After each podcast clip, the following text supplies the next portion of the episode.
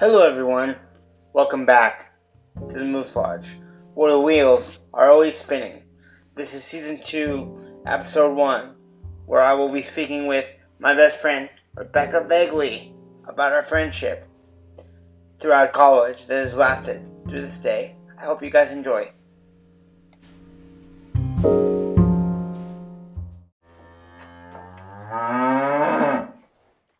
So, Becky, please introduce yourself to our audience, and uh, if you could take a minute to explain how we met, that would be good too.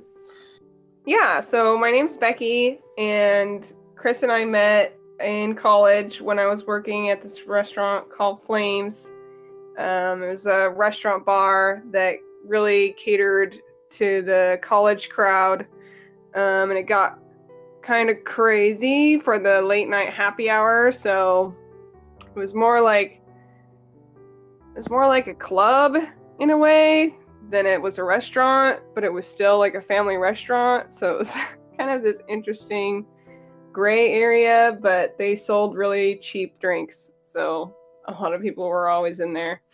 And um and Chris was always there with one of his friends um cuz they had the um the handicap seating was like where our bar well was. So if I was there waiting on drinks for my tables, Chris was sitting right there, like right at the same spot. So we started talking all the time, and so we just ended up hanging out from there. I think we added each other on Facebook, and then it just kind of kept going from there. This is where I spent a lot of time in college. I think I would go there every Thursday at least with my friend Shay, who was also disabled as well. And then um, you and I started hanging out. And I, I think if I remember right, um, uh, what really made us start hanging out more, connect other on Facebook, was actually when I I left my phone there on accident. Mm-hmm. Oh yeah. Well, no, yeah. wasn't wasn't there a a thing that like somebody stole your phone? Uh, one of the wait other uh, barbacks or waiters um, stole my phone from wherever you guys used to keep your personal items, which is also where Lost and Found was. And then um, somebody just took it, I guess. But a week later, I got. I don't know what happened, but. I remember, but I think that was what made us connect because you were trying to help me. You felt bad for me, and you were trying to help me find my phone, and then our relationship went from there. Um, yeah, something like that. I know we were always talking gossip at the well. Yeah. About the restaurant itself, which is kind of funny. Yeah. Uh, so, anyways, Becky, um, throughout our throughout our time as our friendship progressed, I noticed that um, in in my relationship with you, you made it easier for me to hang out with people because you really took it upon yourself to make sure I was involved in certain activities. Can you speak to that for a moment? Yeah. So um, when Chris and I would hang out, we would mostly just like I don't know, go out to eat or walk around campus or something like that. And like in our conversations, you like I don't know what it was that made me ask, or you just told me you were like, "Yeah, I can pretty much do anything," and I was like, "What?" And you were like, "Yeah, I've like done scuba diving, and I've done this, and I've done that, and and I can go bowling, and I can do this." Like, you just do this one thing, and then um I can I can do anything and I was like, "Oh my god, that's so crazy." Like I didn't ever think about that. You know, when you perceive a disabled person before you meet them or get to know them, you just think, "Oh, you know, that's so kind of depressing. They're just in this chair all the time and they can't go places and they can't do things." But the reality is is that like if you have the means you can do anything. And I think overall, your parents were really supportive of you and they had the means to make sure that you could do everything or do anything that you wanted to do. And um, that for me was just like kind of mind blowing that there was nothing that could hold you back. And so I was just like, okay, well then you're just like everybody else. You just have this one thing that we just kind of have to make accommodations for here and there. It's it's no big deal. Um and uh so it was just like, okay, well there's nothing that I can necessarily like I I don't need to exclude Chris from anything.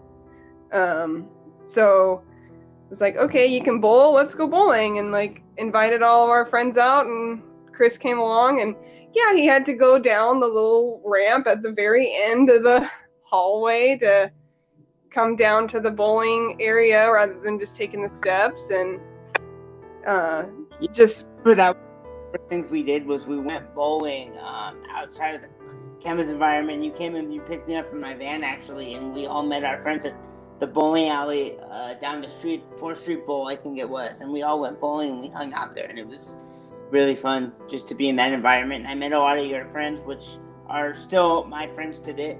My friends today, you know. So that was really. Oh yeah. Yeah, driving that van, that thing is a freaking spaceship. There's so many bells and whistles on that thing. It's crazy. Yes, it, it's uh, it's a piece of work for sure. for those of you guys haven't seen, there's lots of buttons there's lots of things you have to remember. There's a ramp that comes down. Um, there's special buttons to open the door, so it is definitely a project for sure. Yeah. But Becky would take that on, no problem. So. Oh yeah. Depending on that, um, you know, the example of driving the van and going bowling and those type of things that we did showed me over time that you never saw me as a burden where other people um, may have. And I know um, you saw some examples of this yourself. So, um, can you can you speak to that for a moment and uh, why you think that m- may be, or maybe in your case it, it wasn't? Yeah. So I think some people might be a little hesitant to hang out with a disabled person just because there's a little bit of extra work involved in the friendship and um, for me, that little bit of extra work was so worth it, you know? Like, Chris is just so fun and such an amazing person that, like, I can't imagine just being like, oh, well, like, he's a little messy when he eats or this or that. It's like, I don't want to hang out with him. It's like, come on, dude. Like, he's cool. Why, why did you want to, like, do that? That's, um, so I was just like, okay, well, like, I just have to make sure he has somewhere to sit at the table. Like, if it's the whole table when we get to the restaurant has all four chairs tucked into the whole table, it's like, okay, well, where am I gonna sit? Because these chairs are all in the way. It's just like, okay, just move the chair so he can roll right in, you know? And just certain easy things for me that was just like, okay, no big deal. Like, just get it done. It's no big deal. Um, so for me, like I said, it the the reward was bigger than the you know the the effort.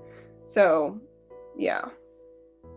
Right, right. And I remember um one of the things you told me is that you had a little bit of a prior experience with people with disabilities from school or maybe with your mom and her friend friend Eric, which I think helped you a little bit, which I think that a lot of people interacting with someone like me maybe their first experience, you know, corresponding with someone with a disability. So I think that shock factor is still there and I think that's a big part of it.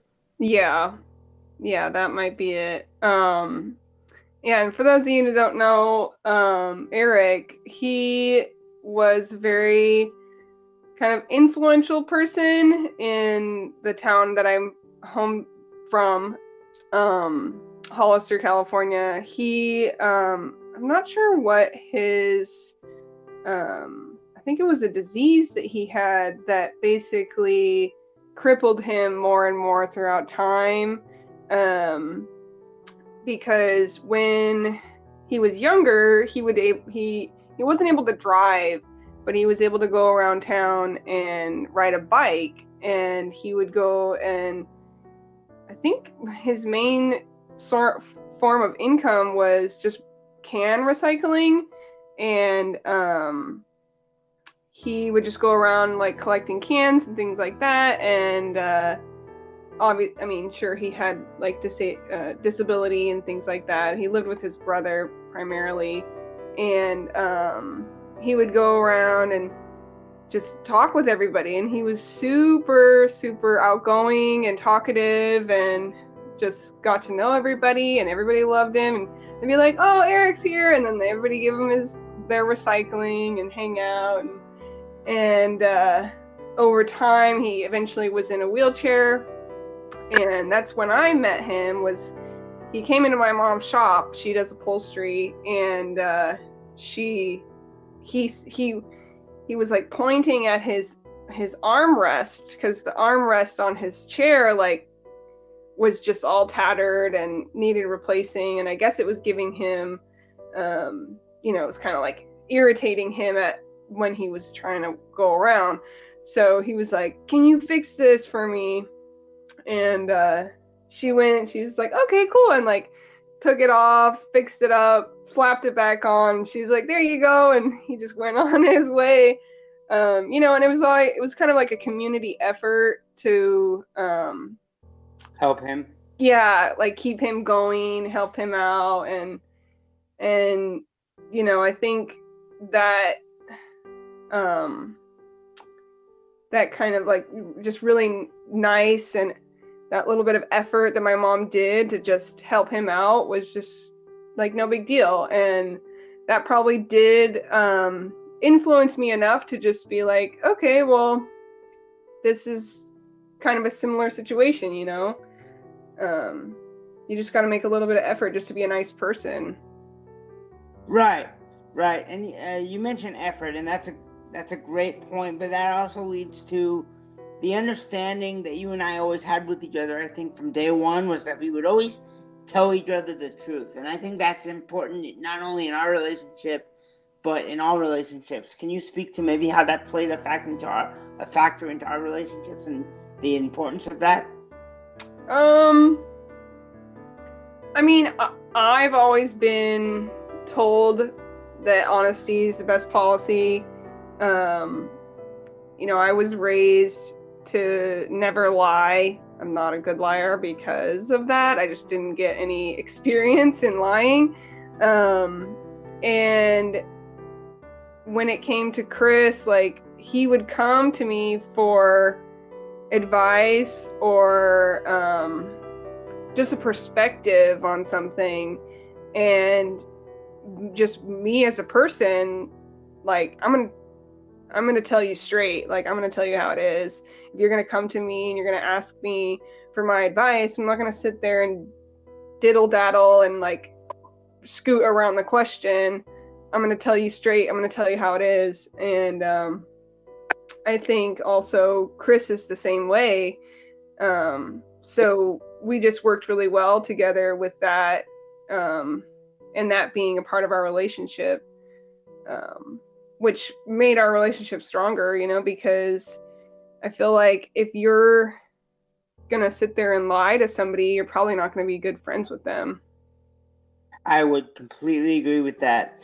You know you don't you don't want to put time and energy into somebody who's not going to tell you like it is because you you won't really know if you can trust them in the future. I think that's the big thing. Yeah. So then um you know i th- i think our experience would lead you to um the opportunity maybe um do you have some advice for individuals who may be um in the middle of a friendship with a person with a disability or maybe thinking about that, whether it be positive or negative? Um, I think that if you're if you're like hesitant to being friends with a disabled person, it just goes to show that you don't really know much about them or their life or their lifestyle. Um, and you know that is all more reason to get to know them because like i said for certain disabled people that have the means there's there's nothing that they can't do and i think you need to keep that in mind um, chris told me too he like can go on an airplane and i was like what? How do you get on an airplane? And uh, you know he's just like oh you take this like really small uh, wheelchair that just fits right down the middle of the aisle and there you go. And i was like oh my god i can't believe that that's a thing. I you know you don't see that all the time. You don't I don't know very many people that get on a plane that see that happening. You know, I don't, I guess maybe you guys probably pre board or something. So the rest of us, um, as you call them, ABs, uh, don't see that as something that's just like, oh, it's no big deal. That just happens.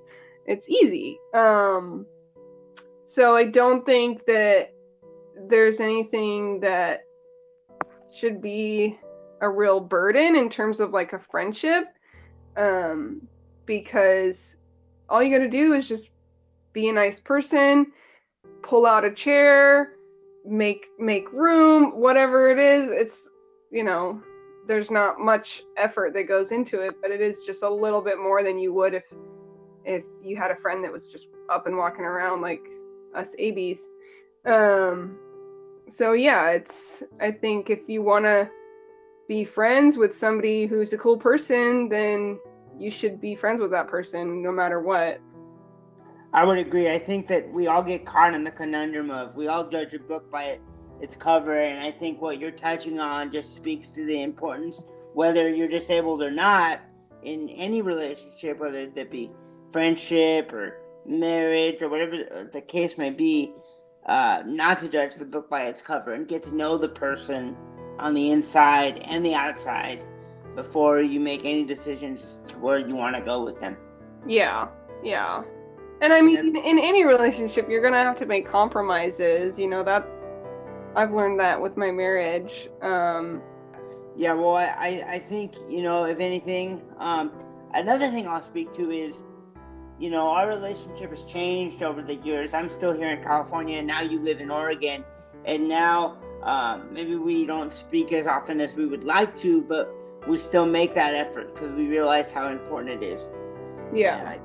It shows to shows to not only do you make compromise, but you have to adapt with your relationship as it as it changes. I you know I'll be honest, and you know this. Neither one of us were happy, you know, with you moving because we weren't going to see each other, but we both supported it because we knew it was what was best for you, and you knew that you would still keep in touch with me as much as possible. So it's all working still. Yeah, yeah, and I mean that that that happens with anybody. You know, I still have friends in San Jose that I see when I go and see Chris. You know, um, that I don't see a lot because um, I moved, but it's the same thing you know that that same effort that goes into chris and i's friendship would go into the same friendship with somebody else. So. Right. Well okay becky. Thank you for coming on. You stay ha- happy and healthy in this times mm. of covid-19 okay? Yeah thank you. All right. Have a good day.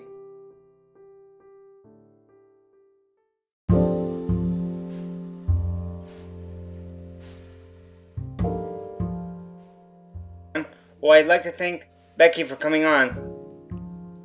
Hope everyone enjoyed that. Come back to the Moose Lodge, where the wheels are always spinning and our antlers are always open for more content. Bye.